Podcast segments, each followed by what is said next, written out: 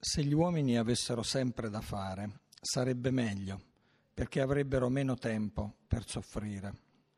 Se ci fosse molta socialità, feste e canti, riti, molta natura, non quelle discoteche oscene, non quelle città schifose, molta religione, più musica, più fanciulle che danzano battendo i piedi o cantando su barche, scendendo i fiumi, molto camminare nei boschi, molto studio e amore non quella televisione da lupanare, con facce da assassini, molta arte, molta cortesia e gentilezza, buone maniere, educazione, studio, meno intellettuali ignoranti, e quei VIP con quelle facce da maiali che si rotolano nella loro merda, più umiltà, molta più umiltà e rispetto.